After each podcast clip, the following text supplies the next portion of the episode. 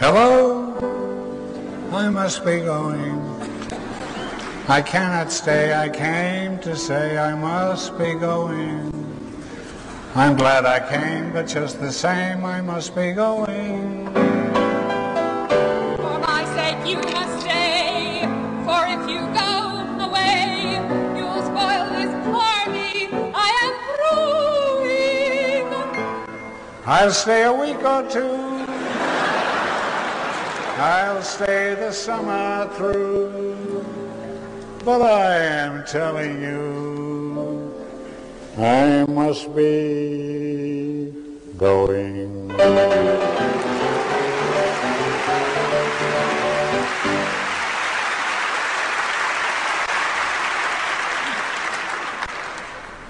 So we're speaking with Drew Friedman. He has a new book coming out at the end of August from Fantagraphics called Too Soon: Famous and Infamous Celebrities 1995 to 2010, an anthology of his magazine and book work. Um, Drew, I read recently that you were at a party with Albert Brooks. Right. Have you met Albert before? No, that was the first time. Uh, it was a recent party in Los Angeles, and Albert was a guest at the party. Um, and uh, I'm, I'm a huge Albert Brooks fan, dating back to the early '70s, seeing him on um, Flip Wilson show and Saturday Night Live, even Ed Sullivan, his original appearances. So I'm a huge fan of his. So it was a treat to meet him.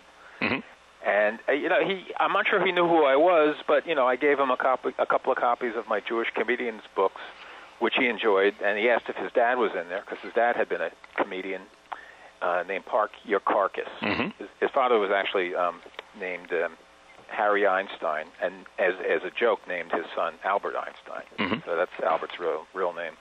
Changed it to Brooks when he became a comedian. But I said, no, your dad died a little too young, and his dad actually died on the dais at the Friars Club in 1958, um, a Friars tribute to Lucy, Lucille Ball, and Desi Arnaz. He died right on the dais after doing his act. It was very sad. hmm When Albert was 12.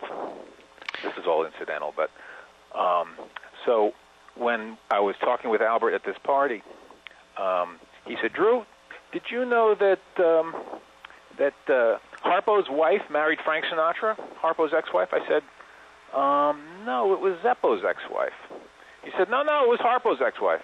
I said, "No, it was Zeppo's ex-wife." I said, "Look, we have Andy Marx standing right here, Groucho's grandson. Let's let's ask him." I said, "Andy, which one of your uncles married Frank Sinatra?" He said, "Well, Zeppo's wife." So um, it was handy to have a, a Groucho's son. That's why I like L.A. You know, it's just handy to have Groucho's grandson. You know, when you need him. That kind of stuff happens. Yeah. Yeah, yeah. The reason I was Only in only in L.A.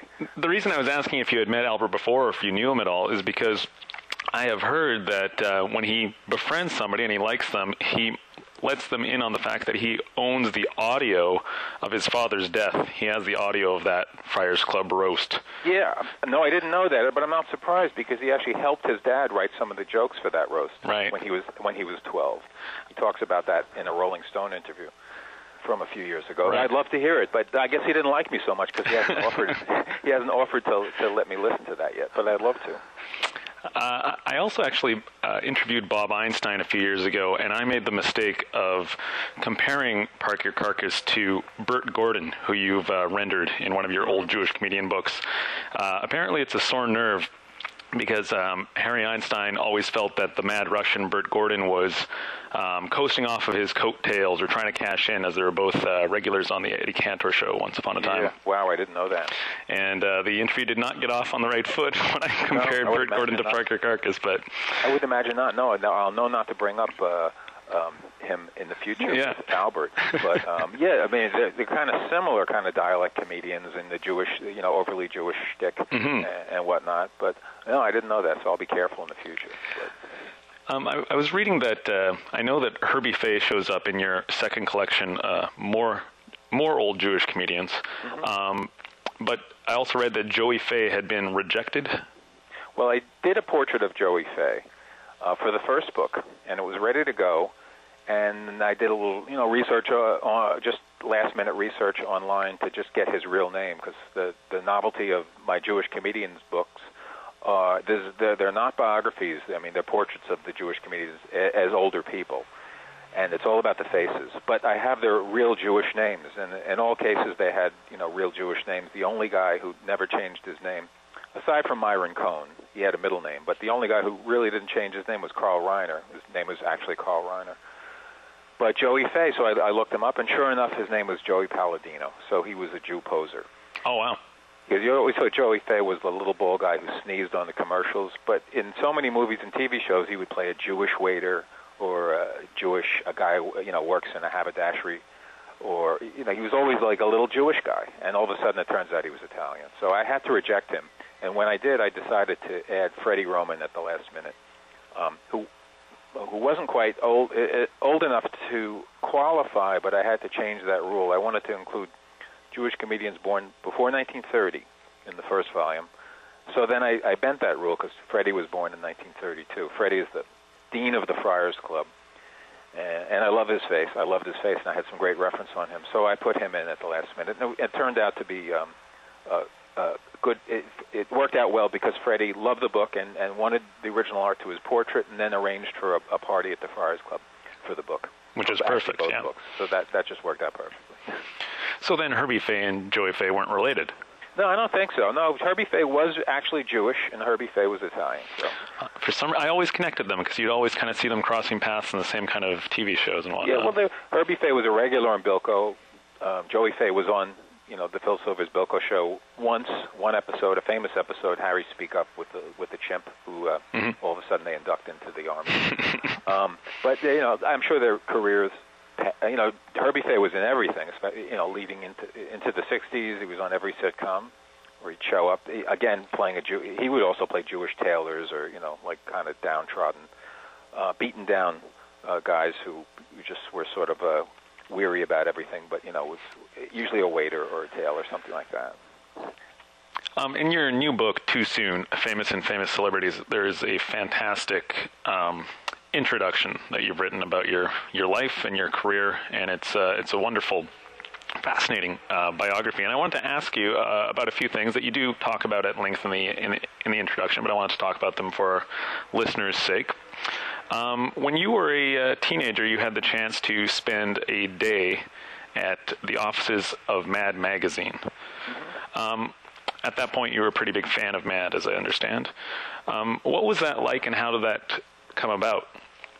Um, I, of course, I was a big fan of Mad. I wanted my dream as a youngster was to be a mad, uh, be a Mad contributor someday, and, and also do work for Topps bubblegum cards. Um, but I was I grew up loving Mad, and those were my favorite. Those guys were my favorite artists. You know, um, I especially Don Martin and Mort Drucker, and you know the obviously choices. But then as I got older, I went back and looked at, looked at the earlier issues with Will Elder and loved all that stuff, the EC comics. Um, but my um, my dad, uh, was, who was a writer, um, just arranged it with Bill Gaines in 1972 to have me come up for the day. And it, uh, through my school was they were doing work study programs where, where students would go out and spend a day like at some interesting job and observe and then write about it. So you know, I asked my dad to do me that favor and set it up with Bill Gaines, which he did. So I spent the I spent the whole afternoon there, and of course it was a great treat, mostly in Gaines's office. But I wandered around. They let me wander around freely, and you know, I got to spend time with Sergio Aragonés and uh, John um, uh, Fucci. Um, the, the art director then was uh, well. Um, forget, there were a couple of editors there, and you know, my their names like uh, Jerry DeFuccio. That's the guy. He Mhm. was he was he was there, and the art director. His name will come to me. I forget. He hasn't he died a few years ago at the time. And so that was a real treat, just spending. And in my head, I thought, well, you know, I'm, I'm hanging out here, so of course, of course, I'm gonna, you know, they're gonna ask me to contribute because I brought some of my cartoon samples up. You know, of course, they weren't very good because I was 12 years old or something. I thought they were good, but they weren't very good. But I had this fantasy, like they're gonna hire me, they're gonna love what I do, and you know, so they sat me down and, and said, like, you, look, you have to go to art school and you have to draw some live models and all this stuff, and you know, so I, you know, I decided like you know it, it'll never happen. So, but you know, sure enough, 20 years later, I did join the staff of Mad as far as becoming one of the usual gang of idiots. So it, it took 20 years, but it did happen. Did you ever get the chance to meet Dave Berg?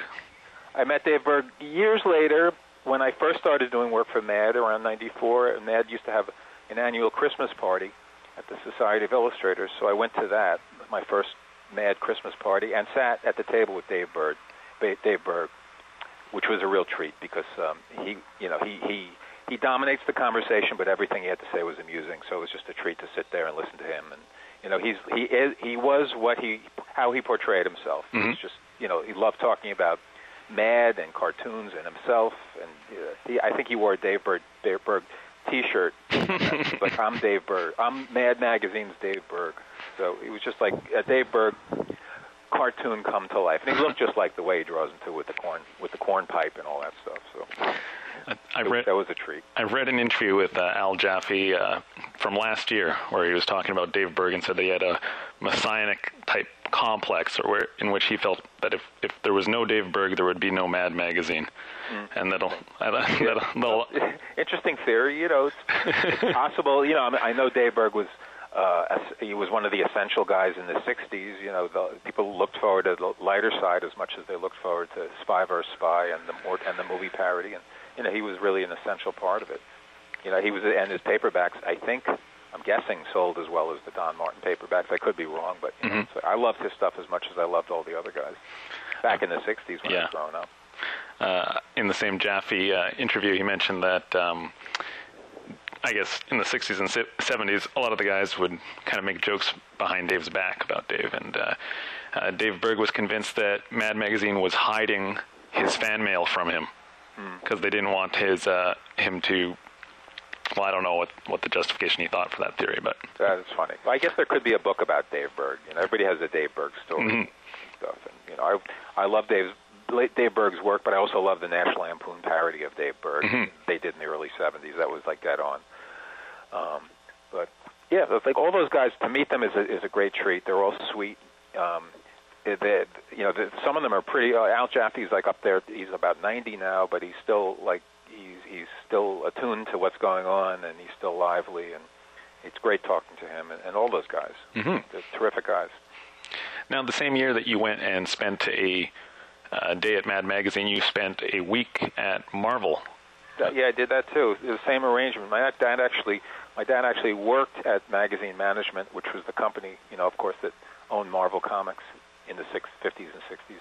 So he knew Stan Lee pretty well, um, and he knew him through, you know, when uh, before the superhero uh, revival in the early 60s. So, you know, when Stan Lee had one office, one secretary, and, and that was it. That was all of Marvel Comics for a while.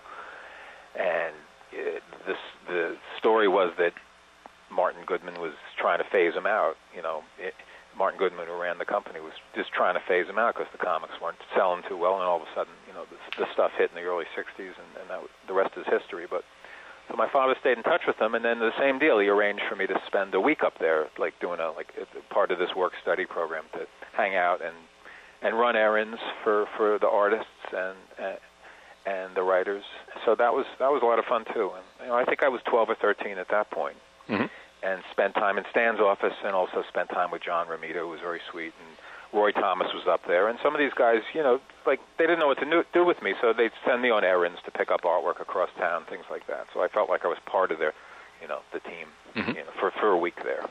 But I didn't aspire to work for them as much as Mad because the, I, I, you know, as much as I enjoyed the superhero comics at that time, um, I knew that wasn't the direction I wanted to head in. But still, you know, it was fun to be part of that for at least a week. I'm sure that nobody has any memory of me hanging around there. I was just like a little kid. hmm But uh, yeah, that was fun. That was fun. And then in the late 70s, you attended the New York School of Visual Arts. And it was an art school with a pretty impressive faculty. Um, I think some of our listeners would be intrigued and maybe surprised to hear who some of your teachers were. Could you tell us a little bit about that? The reason I chose that school was because I looked through the catalog uh, of teachers, and sure enough, there was Harvey Kurtzman teaching a course. There was Will Eisner teaching a course, and and other cartoonists, illustrators. Edward Sorel was teaching a course, and Stan Mack, Art Spiegelman was teaching. You know, all these guys who work, who who li- most of them lived in New York, right in Manhattan, so it was easy for them. Some of them commuted into. Harvey Kurtzman lived lived uh, further um, in, uh, I think, above Yonkers. Or, so you know, it was, it, but you know, at the school, people took, you know, just they they were just teachers, so people took them for granted. So, you know, in fact, I was in Will Eisner's class, and there was one other student in the class at one point. You know, so it was just it was no big deal, but it was a big deal to me. You know, and it was a thrill to be part of Harvey Kurtzman's class, and I took his class for three years uh, running, and we got to be very friendly. We had our ups and downs in the class, but we got to be we got to be friends. In fact, he asked this a couple of years later. He was planning to do a humor magazine again, and he asked if I would if I was interested in editing it. And I said, "Oh, of course, of course." And you know, knowing Harvey, he's sometimes referred to as Harvey the Vague. He never brought it up again. I never heard a thing about it again. So, but you know, that was okay. I was flattered that he asked me anyway. Is there some kind of story about a chair being thrown out the window during a Harvey Kurtzman class? Yeah, I think there are stories that have been exaggerated over years about Harvey, Harvey encouraged a party-like atmosphere in his class. In the very first class uh, of every every year, he'd bring in balloons and he'd, he'd have everybody blow them up, and the whole deal was, you know, when they you blow it up till till it explodes, and that's like you know the sort of what what you expect from a cartoon strip or, or a cartoon. You know, it's like it builds up, and then you know you get the punchline at the end, or you get you know the big bang. He encouraged a, a party-like atmosphere, so I gave it to him. You know, and I so the party the, the the class was festive. It was like you know it was basically like it was 13th grade. It was like a romper room. It was like so so things went flying around yeah, I think a chair might have gone. For, I don't know if I threw it. Somebody threw it, I suppose. But you know, and, and worse things happen than that. I'm sure. You know, that's that's minor. I think that's the that's the the G-rated version. a chair went out the window. I think some people went out the window too. but it was a lot of fun, and overall he enjoyed it. A couple of times he'd come in, he was like, you know, maybe he had a bad day, so he'd like have to compose himself. But overall, he enjoyed the whole atmosphere of the class, and you know, whatever I brought to it, mm-hmm. and and you know, so that was you know it was just fun. It was the 13th grade. It was like clown college basically. And, and Art Spiegelman and Will Eisner were also teaching there. Yes, Spiegelman was teaching a language of the comics course, and Eisner was teaching. Uh, he was teaching. Well, he was actually teaching himself. He was, you know, he was interested in talking about himself and his work. So that's what he was teaching. You had described in uh, in one of your introductions to I can't remember which one of your books, but that Will Eisner was a bit of a pompous blowhard yeah, that's how we came off. I got along with him fine, uh, and he liked me too. In fact, he once said, like Friedman, you remind me of me when I was your age. So we got along, you know. And, and he would sort of behind, you know, people's backs. He'd sort of like mimic uh, people at comic conventions, the kids who would come up to him, and you know, he sort of like would wink at me and like. Uh, uh, like let me in on you know what he was actually thinking sometimes about some of the fanboys and and like that and people he had to deal with in his world but um, so we got along, but we fell out of touch after um, S- School of Visual Arts (SVA), and I hadn't. I just didn't keep in touch with him for whatever reason, and I think he was a little hurt hurt by that. So um, so later on, you know, he he would say some negative things about me and like distort some of the facts about, you know, he would some some of things that would happen like involving other students. It, it became about me, you know, because he was aware that I was having you know some success in my career. So he was, I think, a little felt a little left out. So you know, but I, I have fond memories of him as a teacher. You know, it was, great to be in his presence. As much of it, it, it was great to be in Harvey Kurtzman's presence and Art Spiegelman, who was starting Raw magazine at that time. Mm-hmm. We're speaking with Drew Friedman, legendary illustrator and the author of the new book coming out at the end of August, Too Soon Famous and Infamous Celebrities 1995 to 2010, a collection of portraits of Drew's from the last uh, 15 years from various magazines and books coming out from Fantagraphics at the end of the summer. Um, in the late 80s, Drew, you got the opportunity to, I guess, cash in on a dream. I don't know how much of a dream it was at that point, but to work for the Topps trading card company. How did you get that gig? And I'm most intrigued about what was the facility where you worked at like, because that was responsible for decades of, of sort of strange product, the Topps company right? Um, well, Art Spiegelman had been out there uh, working at Topps in Brooklyn since the late 60s, and he was involved with uh, Wacky Packs and a lot of the series, you know, humorous series they did. And uh, yeah, when, when when I was going to School of Visual Arts, one of my classmates was Mark Newgarden, who um, who Art Spiegelman invited to um, become his assistant at Topps um, to uh, to create um, new products and you know just basically to uh, to just work at his side out there. So the one of the first um, things they came up with together was Garbage Pail Kids, which was you know a huge phenomenal hit. went into I don't know 36 different series, or um, it was huge. So at that point, Mark had enough clout to um, to come up with his own concepts for for new series, and one of them he had in mind was a series about an insane uh, high school, a fantasy of a high school, extreme like um, the extreme of a high school. And he, he he invited me out to to work on that, to do the artwork and to help him with the scripts and and do all the sketching and penciling and, and so that's how it was around 1988 so that's how I, I wound up at Topps which had, again was one of my childhood dreams to uh, because I, I grew up loving the ugly stickers that you know Wally Wood and Basil Wolverton were responsible for and, and Norm Saunders who did some of the beautiful color painting for them for the Batman cards and Mars Attacks was a hero of mine as well so that was a, a dream and also the wacky packs which I loved and collected like everybody else so that's what brought me out there. And the building itself was an old warehouse building, like close to the in Brooklyn, uh, close to the uh, the East River, and it would just look like a like a factory, like a dark green factory. You'd never notice it. You'd, you know, there was just a small sign outside saying, you know, that said Topps, Topps, uh, have said Topps Bubblegum or just Topps. Never would have noticed it. I would take the subway out there and it was just you know it's a huge factory. They're not there anymore. I think they moved to Manhattan, but you know it was just uh, it was just like stepping back into the past to walk through the building and then to their offices. And their offices were the product development department. So that was it was just a lot of fun to you know take a subway out there a couple times a week, and and that became you know took up most of my time at that point. And was that the same place where they manufactured things like baseball cards as well, or was that done somewhere else? Everything was done there, but I, the, as far as the manufacturing, I don't believe it was done there. That might have been done in Pennsylvania. I'm not exactly clear. It might have been done in Scranton. And maybe a separate uh, factory for gum as well. Yeah, I don't think they. Although the, the place smelled like gum, yeah, it permeated the building, the gum. but I don't think they actually made the stuff there. You know, I'm not un- entirely sure about this. Um, but yeah, that's a, it's like where, that's where they you know created the stuff, and then I, I think it was all you know shipped out or you know sprung from someplace else. Mm-hmm. But you know it was but it was a lot of fun. You know, it was just uh, again like a throwback, like just going back in, in time to go to that building and mm-hmm. being part of that. So, but I worked on a few series for them, include uh, starting with Toxic High, and I also designed some candy products like the Barfo family, which are like these little um, containers We you like little accordions of like with a with a person's head at the end, and you'd squeeze it, and the candy would come out of the mouth, and some other like rude candy products and and some other fun things. It seemed like you had a great deal of creative freedom for such a mainstream sort of um, operation.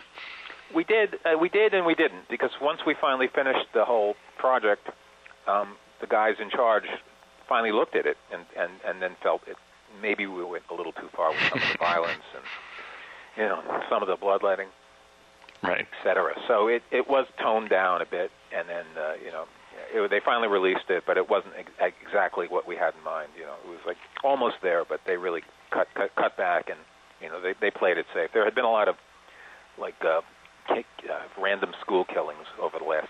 Right. I mean, in the late '80s, so that affected their decision to like tone this tone this down. They didn't want um, to uh, get in trouble for that, for releasing something that might instigate more violence. So the whole project was, uh, you know, sort of had it was castrated a bit, but you know, it, it, I'm still pleased with it. Mm-hmm. It was fun to work on. But the best thing about doing work for Topps for me was that it forced me to loosen up stylistically. I had been doing a stipple style for a few years. With the Topps work, most of the work I did for them was penciling, but uh, you know, I turned out a lot, like you know, 20 drawings per week or more, like large drawings and then yearbook faces as well. So it just really forced me to to go to work a lot faster, not to labor over the work, which I had been doing. And and that was valuable. I thought it was valuable valuable for me because I just, you know, knew I I was able to like you know all, all of a sudden I realized I could meet a deadline, which I had never really considered before. I would just work at my own pace doing my comic strips, and you know sometimes a panel of a comic strip would take me a week you know, I wasn't making any money doing it, or very little money, but that wasn't even, you know, it wasn't even uh, an issue for me. But you know, it's just like it dawned on me, like I can work, I can work a lot faster, and you know, and the qual- uh, hopefully the quality is still there, and and, and I, I, I can meet a deadline, which I hadn't considered before. So Mhm. that's when I started doing more work for magazines on a regular basis.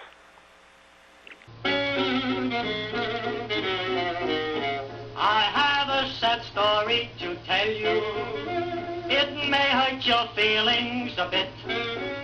Last night when I walked into my bathroom, I stepped in a big pile of shaving cream.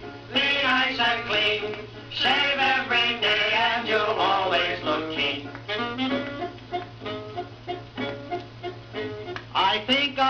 off with my girlfriend.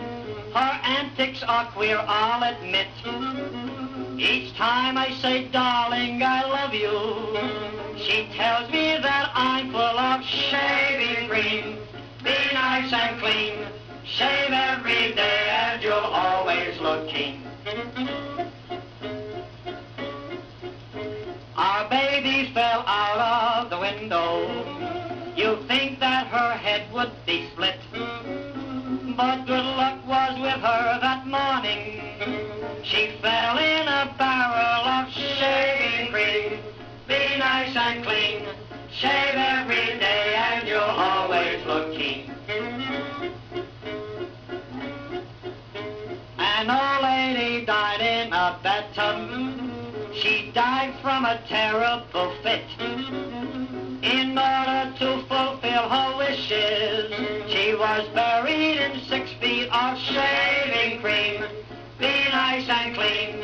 Shave every day and you'll always look keen. When I was in France with the army, one day I looked into my kit. I thought I would find me a sandwich, but the darn thing was loaded with shaving cream. Be nice and clean, shave every day, and you'll always look keen. And now, folks, my story is ended. I think it is time I should quit. If any of you feel offended, stick your head in a barrel of shaving cream. Be nice and clean. Shave every day and you'll always look keen.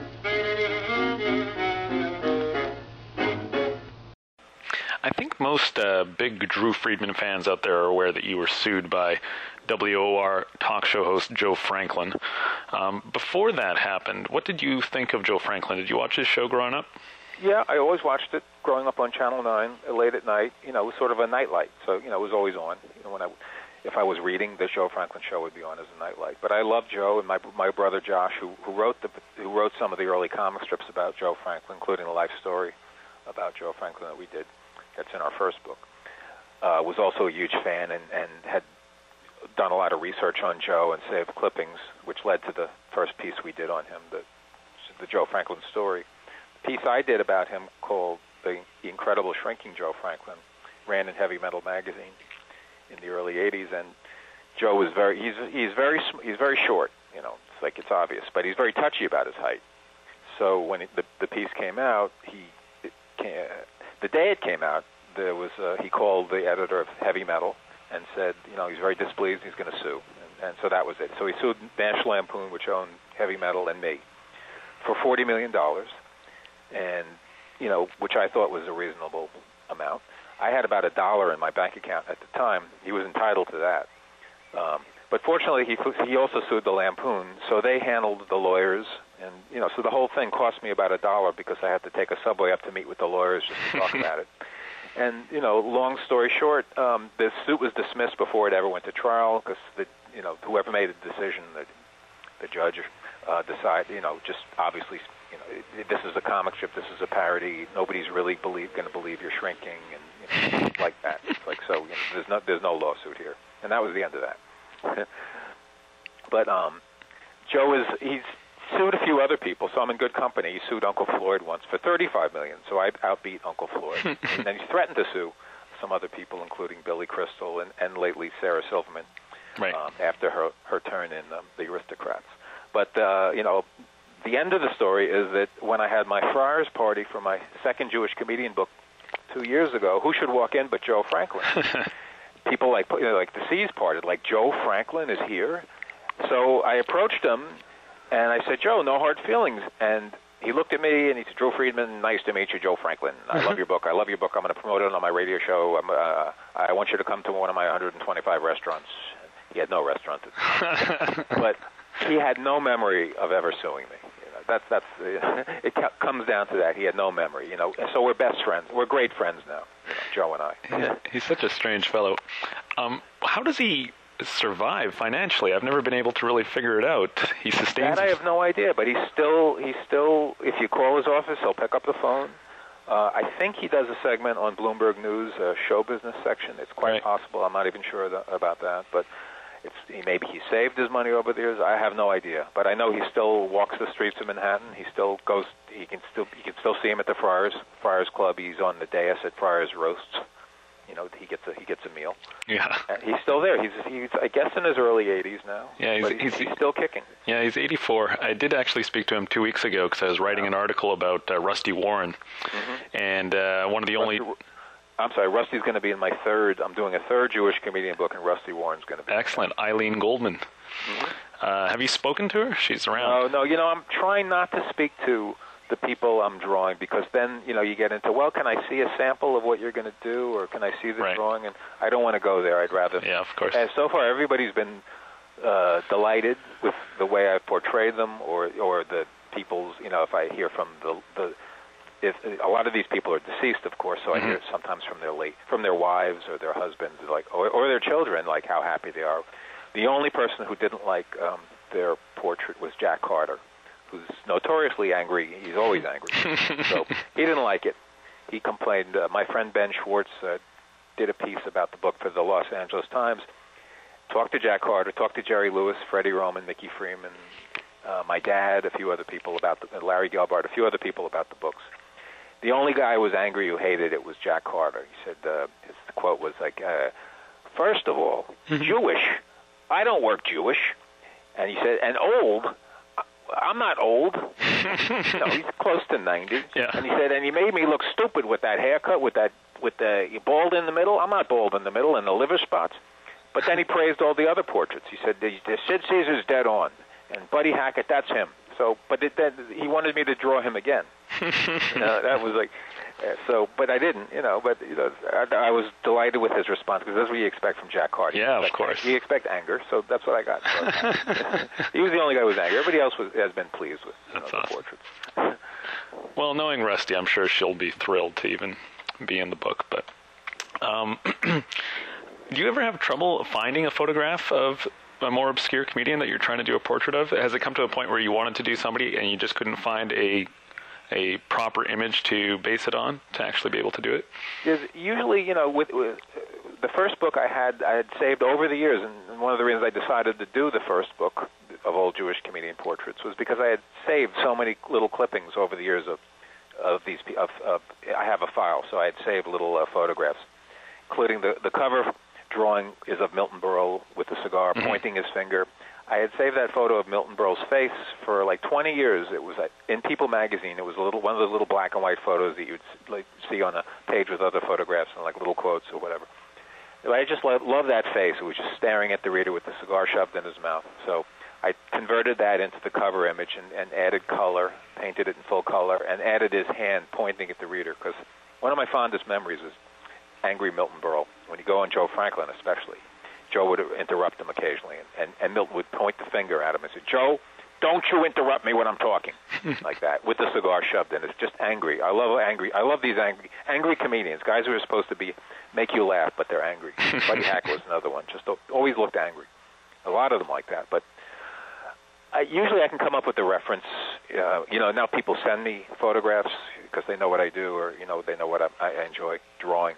Mm-hmm. And now, with of course, with the web, it's like you can you can dig up obscure, you know. But there are occasionally, you know, I want to do London Lee for the next book, but I'm not being, I'm not really able to come up with much.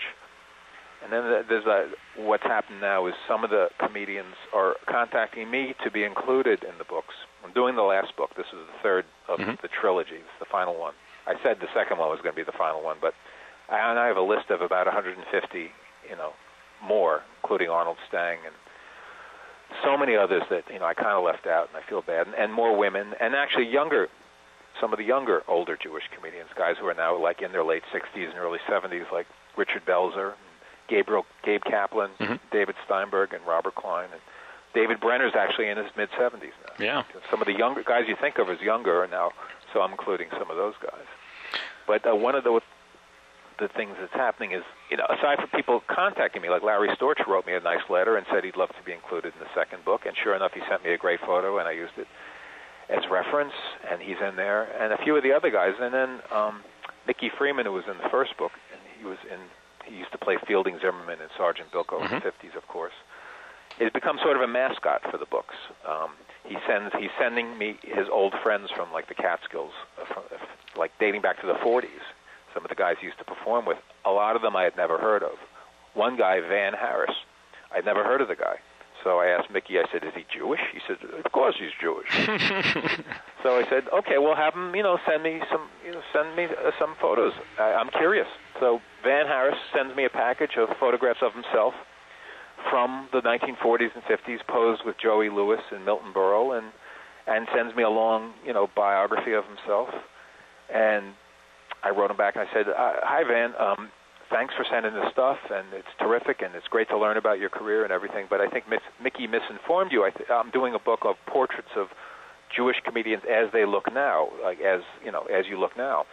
And he wrote back and he said, "Oh, Drew, that's an interesting idea." I said, uh, "He said I don't really have any uh, photographs of myself as I look now, but I'll I'll see if I can get some from my uh, my my I'll see if I can get my grandchildren to uh, take some photos of me." But I haven't heard back from him. Right. I think he wanted to be included in a book about you know the the past, about Yeah. like those you know the comedians from the past, and, and here's his biography. But that's not what I was doing. So I, I hope I still hear back from him. I, I saw you post an image of a, of a comedy record that I have a copy of, and I've never seen another copy of it anywhere or know anything about a fella named Emil Cohen, America's foremost Jewish humorist. Do you Yeah. remember that? I know his name. I, I don't think I've heard him perform, but I certainly know his name. The uh, the comedy record's interesting. It's uh, setups in English and punchlines in Yiddish. Yeah, that, that's a great concept. Yeah, but uh, but I can't find any information about him whatsoever. Even though he is America's foremost Jewish humorist, there's uh, Interesting. Yeah, yeah. I, I think I posted a photograph of him on on Yeah. on, Plons, on Plonsky, which is a, a group on Facebook. I think I put an Emil Coleman uh, uh, album cover up on on Plonsky. Um, I have a friend Ron Smith who's a comedy historian, and he like knows everybody Mhm. across the board. And he had never heard of Van Harris, the guy I was just talking about, and Bobby Baker, who's in my second book, a female ah, uh, yes. female friend of Mickey Freeman's, who was was billed as the queen of the cruise ship. I, I have an album by Bobby Baker. It's Is it the one where she's on the elephant? yeah, I'll do anything for money. Yeah. Yeah, yeah, that's a famous album cover because it's included in one of the worst album covers of all time. Uh, one of those books. Yeah, I hadn't heard of her, but yeah, I know that album cover now. But she's in the book, and she's been, you know, she she wrote me, a, you know, she sent me photographs of herself as she looks today, and and and, and she was thrilled to be included. hmm I think some of these folks are, are convinced that you know if they get in these books, it's going to help revive their career Right.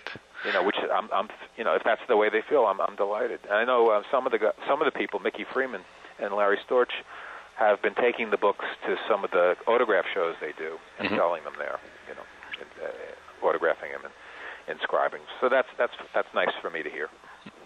Larry Storch is a great guy too. Yeah, he's terrific. He's and he, oh, he came to the second Friars party, and he's just as sharp as ever and Mhm. funny. Does you know dead-on impersonations? He's up there too. He's about 87. But 89. He's just yeah. as funny as ever. He's just you know really really brilliant comedian. I think. Yeah. And he was great on F Troop too, and he's still great. And he was uh, in the 50s. He was gigantic. People forget he was a huge, huge draw as a nightclub comic. He was a nightclub, even on TV. He was host of uh, like Texaco Star Theater for a while. Mhm. And he's the guy who invented the Judy, Judy, Judy Cary Grant impersonation. The, the, the routine was about Cary Grant encountering Judy Garland backstage. Right. But Larry Gar- Larry Storch was the guy who, uh, who instigated that. But he's a he's a really sweet guy. He is. It's Yeah. like a real treat to meet him, and and he came up and he did about ten minutes of material, like dead-on impersonations of Joan Rivers and and, and other people at the Friars. It was just a real treat. I saw him do a, a recent impression of um, John McCain, Larry Storch, and Larry Storch was able to distort his entire face and just. I don't even know if he spoke that much, but he looked just like John McCain when just by Wow. moving his mouth. Yeah, It was great. yeah. I, could, I could sort of picture that. when I finish talking to you today, I actually have to call Norm Crosby because I'm interviewing him today as well. Okay, well, Norm is going to be in the third book as well. Have you ever considered doing a book of uh, old Gentile comedians after this trilogy is completed? Well, actually, like, funny you brought up Norm Crosby because you know I, re- I, I really check into this stuff just to be careful. Norm, Norm Crosby's dad was not Jewish, thus the name Crosby, but his mother was Jewish. It was the same uh, with Bud Abbott. His father wasn't Jewish. His mother was Jewish. So you know, he, he and and uh, he he um, was uh, raised Jewish. But a few people questioned, like, well, Bud Abbott. Well, I didn't know he was Jewish. I said, well, yeah, his mom was Jewish, and you know, and actually, Bud Abbott's wife Betty converted to Judaism um, years later. So you know, he was a serious Jew. But I considered doing a book of non-Jewish comedians, of uh, Protestant comedians, but it would be a pamphlet, right? you know, you can come up with a couple of them here and there, but you know, uh, somebody suggested a book of Italian comedians. There's a lot of them. I mean, because Joey Faye couldn't be included in this book, in these books, he could be included.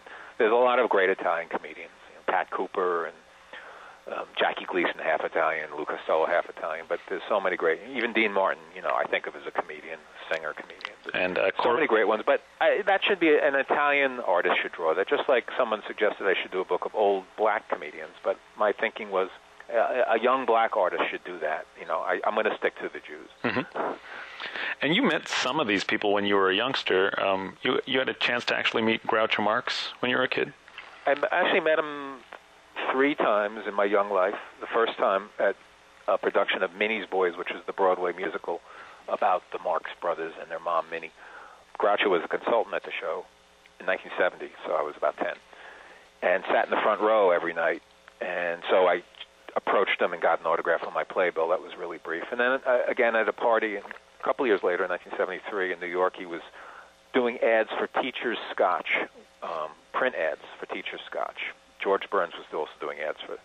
So uh, there was a party for him at a New York City uh, nightclub called, and my dad, my, my dad took me and, and my and my brothers to that, and we got to talk to him a little bit there. But the the best, the the, the last time was the charm.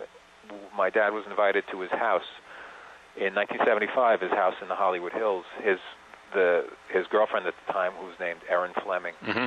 knew my father and invited him. Said Groucho loves to be surrounded with young people, so he invited my dad and my brothers and I to his house to to spend the afternoon there.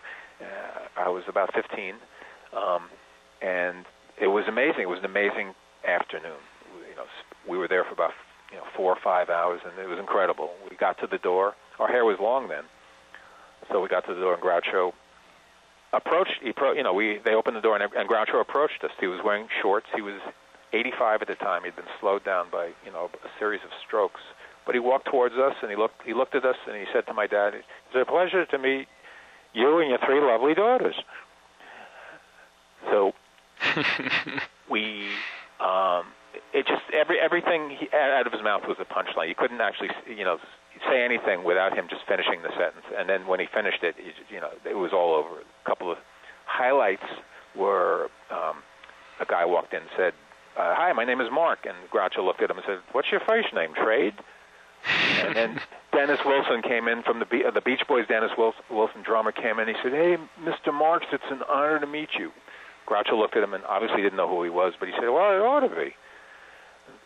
And then my brother Josh asked uh, Groucho about. Um, Groucho had lived in Great Neck, Long Island, in the late 20s before he moved out to Hollywood. We lived in Great Neck in the 60s, so uh, there was a theater in Great Neck called the Playhouse. It had been a vaudeville burlesque theater uh, years ago, and it became a movie theater when we were there. But we asked Grou- my brother Josh asked Groucho about the, this theater, the Playhouse Theater. He said, "Groucho, do you remember the Playhouse Theater in Great Neck? They had an old organ in the back." And Groucho stopped and said, "I got an old organ myself," and that was it. So you everything was like uh, it was it was amazing, and he did all his old songs, or you know, lots of them. And his his uh, one of his nephews, I think Bill Marx, who I, th- I believe is Harpo's son, accompanied him on piano. So it was an amazing afternoon. Wow. And and the the the end of the story, or the, the sad part for me now, is that when we got home, Erin Fleming called my dad and said, "Oh, Groucho really loved having you. He'd like you all to come back next week because he's going to be having a reunion with Mae West, who he hasn't seen for 35 years since they were both at Paramount." So my dad turned to us and said, "Hey guys, uh, Groucho uh, would like you guys, would like us all to come back." And we kind of looked at each other and we go, eh, "We had enough Groucho." You know, but to this day, I'm still kicking myself mm. about not going back to that. You also had the chance to meet some other legends when you were a kid. Uh, Carl Ballantine, who you rendered in one of your old Jewish comedians books, I believe you met us. Well, he was in one of my dad's plays. He was in a musical that my dad wrote, and he was he was. So I, you know, I got to meet him briefly when I was when I was little. You know, seven, eight years old or something. Right. You know, I was just a little kid, so he, he pat me on the head. But years later, I did a signing for one of the Jewish comedian books. He came to one. He came to the signing and sat in the audience, and and then came up and sat with me. This was like the year before he died. I think he died last mm-hmm. year, or the year before. Sat with me and and signed copies, and that was a real treat. You know, and he his daughter brought him. Uh, he, when he was sitting in the audience, he was sort of nodding off. He was going to sleep. You know. And at one point, he raised his hand. And he said, uh, "When do I get my supper?" that was his only question. but that was a that was a treat. Um, you've mentioned that you have a, a affinity for Jimmy Olsen comics, especially when they took a turn for the weird. And uh, I always kind of felt that that uh, that installment of the Jimmy Olsen comic series in which Don Rickles makes a cameo appearance for two issues could have been something that you had conceived. Well, at the at the time, I appreciated it seeing Don Rickles' big face on the on the cover of that issue or two issues or whatever. But I did love those Jimmy Olsen comics, comics, especially in the late '60s when they started. You know, when he become the Giant Lizard Man or the Wolf Man or or, or sing like Frank Sinatra or whatever it was. You know, it was like, you know, I think those guys really let down their hair with those comics. Like you know, and but especially the Planet of the Capes series, I think was like there were three of them or something. And I know Dan Clowes has a uh, an affection for those as well. So I haven't looked at them for many years, but I, you know, if, if I think back at like what comic books I, I enjoyed the most in, at that period, it would be the Jimmy Olsen comics. And I believe they were the lowest selling of the DC comics. Yeah, well, that's another reason that I maybe I appreciated them. They were lower selling than Lois Lane comics. You think? Uh, I think they were on par. Yeah. But I think that also gave them a lot of license to just be far more ridiculous. Yeah. Well, you could tell they were having fun with those. I guess. You know, why Jimmy Olsen of all people? You know, sub reporter. like you know, to put him in those situations. But you know, I enjoyed those. I, are there, is there a collection of the Jimmy Olsen comics that you know of? Uh, I think just of the uh, Kirby work there is, but I don't oh, okay. think there is of the of the well, someone's stuff. missing the boat then, because they should be they should all be collected. Mm-hmm. um, you mentioned also that you've always enjoyed uh, drawing Woody Allen, although he has not always been pleased with the results. Um, I believe there was something about a New York Observer piece that he objected to. Well, yeah, I'm a huge Woody Allen film fan from way back, from you know his first films, and and and uh, as as I mentioned before, I love you know the, I love drawing comedians. I love drawing Jewish comedians.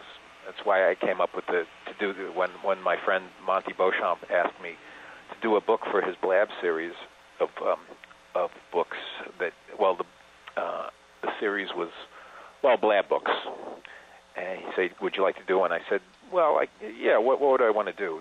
Uh, well, what do I like drawing the most? I like drawing comedians and old Jews the most. So I put that together and came up with the old Jewish comedians. But I love drawing in people with interesting faces, like Howard Stern, Harvey Weinstein. I have a list of them, and Woody Allen is certainly right up there. I've always enjoyed drawing that face.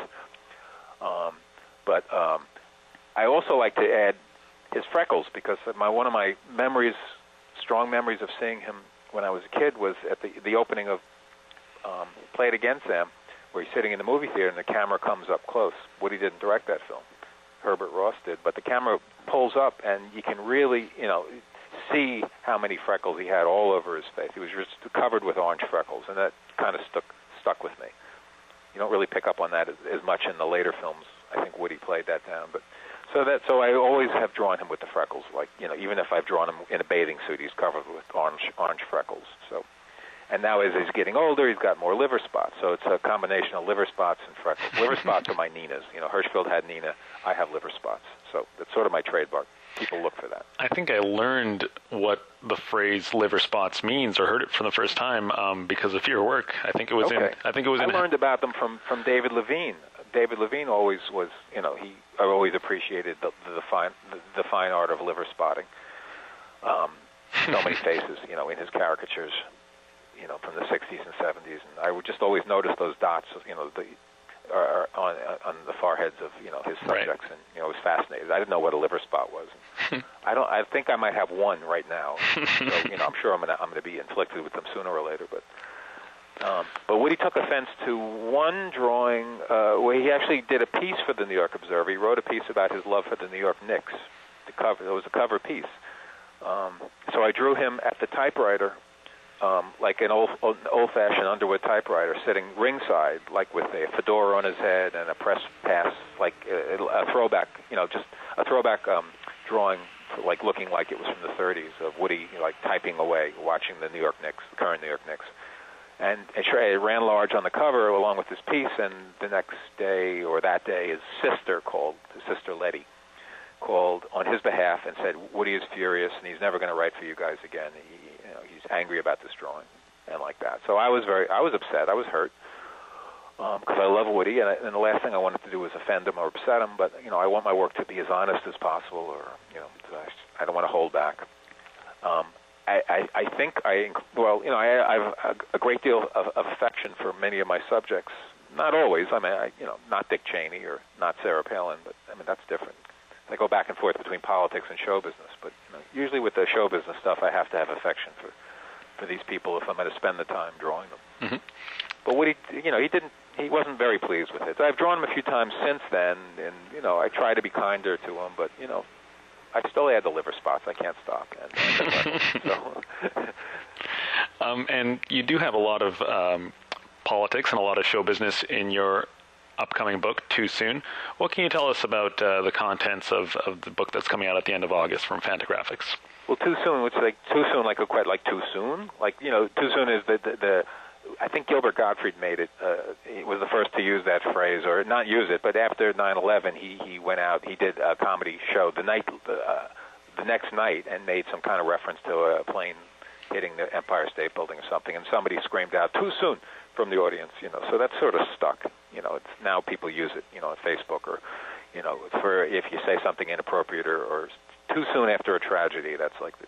So, sure enough, I had to go online and say, okay, well, has somebody else used this too soon? You know, as a title yet? You know, so I did a lot of research, and no, nobody had used it yet, so I'm safe. So I used it. Now, of course, there's a CD coming out with the title "Too Soon," but I think I'm getting this book out ahead of time. Um, but the book is half politics and half show business, so it's it, it covers the last 15 years, mostly my magazine and um, work I've done for magazines and newspapers. Uh, a lot of work for Time Magazine, Entertainment Weekly, and the New York Times, and the New Yorker, and the Newsweek, and things like that. And the first half is uh, the political section, starting with the Bill Clinton, sort of like during his downslide, you know, with Monica Lewinsky, and ending with um, Obama becoming president. My uh, the cover I did for the New Yorker is included in the book of Obama. Um, uh, it was the inauguration cover week cover. It was Obama posed as George Washington, so that's in the book as well.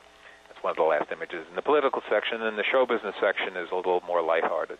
It's a mix, mix of old, uh, you know, old timers like Groucho uh, on You Bet Your Life, and Bob and Ray, and Dean Martin, Frank Sinatra, leading up to more contemporary pieces.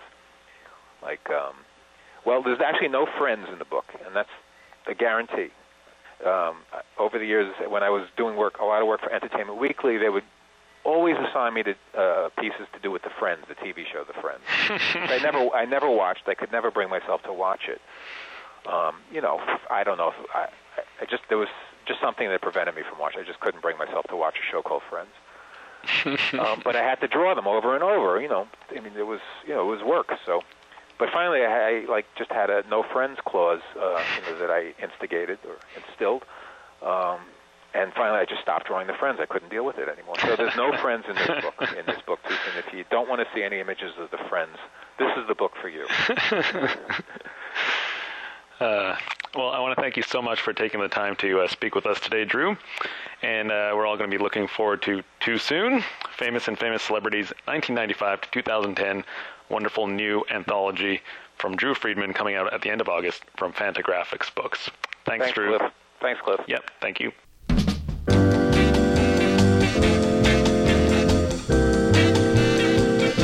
It's a gas!